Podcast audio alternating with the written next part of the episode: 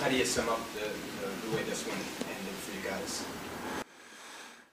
Uh, it's just tough, man. Um, yeah, it's just not good enough in any aspect, and yeah, we got we get, we're going into a bye here, and we got a lot to improve on. I mean, we got to get a lot better. It's just not good enough in any aspect. In the front row. You're now going into the bye at two and eight. How do you foresee the future of the Patriots for the rest of the season and also going against the Giants in that MetLife? Yeah, I'm not as much worried on that right now. Um, we're not where we want to be at, you know, at all. And um, I'm gonna tell you one thing is I'm gonna go out there and compete every single week, no matter what the record is, no matter what's going on. And I, I know all those guys in that locker room are gonna do the same. So um, that's our mindset is just take it week by week, and we're gonna go out there and compete no matter what.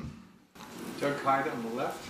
Hunter, I know you've been a long supporter of Mac Jones. Uh, What what do you think of the decision to to hold him in the game on the line? at the end of? I don't, I don't make all those decisions, so um, I think you'll have to ask coach about that one. Mark Daniels, front row on the left. over here, today? obviously not finishing in the red zone, not great situational football, not good enough on third down. Um, obviously, I think the positive was we ran the football really well. I mean, I think everybody in the entire stadium, maybe in, you know whoever was watching the game, knew we were probably running the football, and we were still able to run the football. So, I mean, that's probably the one positive we can take from it. Um, but just not able to finish uh, enough in the red zone and score enough points, obviously. So, um, pretty bad on our part. And I mean, that's what we're called to do is score points, and we didn't score enough. Drew Castiglione, second row left. Hunter, do you still have faith in Mac Jones? Yeah, um, you know, we put a lot of work in, so still have faith. Chris Basker on the far right.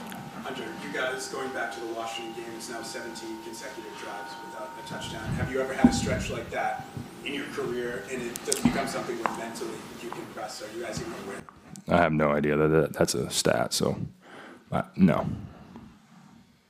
Final question. Front row, Chris. Hunter, when Mac uh, knew that he was coming out, I saw him, it looked like he went and fist bumped the entire offense on the sideline. What was his message to you guys? Yeah, he's a leader. Um, just encouraging, and uh, you know, we had a chance to go win it. weren't able to do it, so um, just encouraging us to go out there and finish the game. Um, but we obviously weren't able to do it.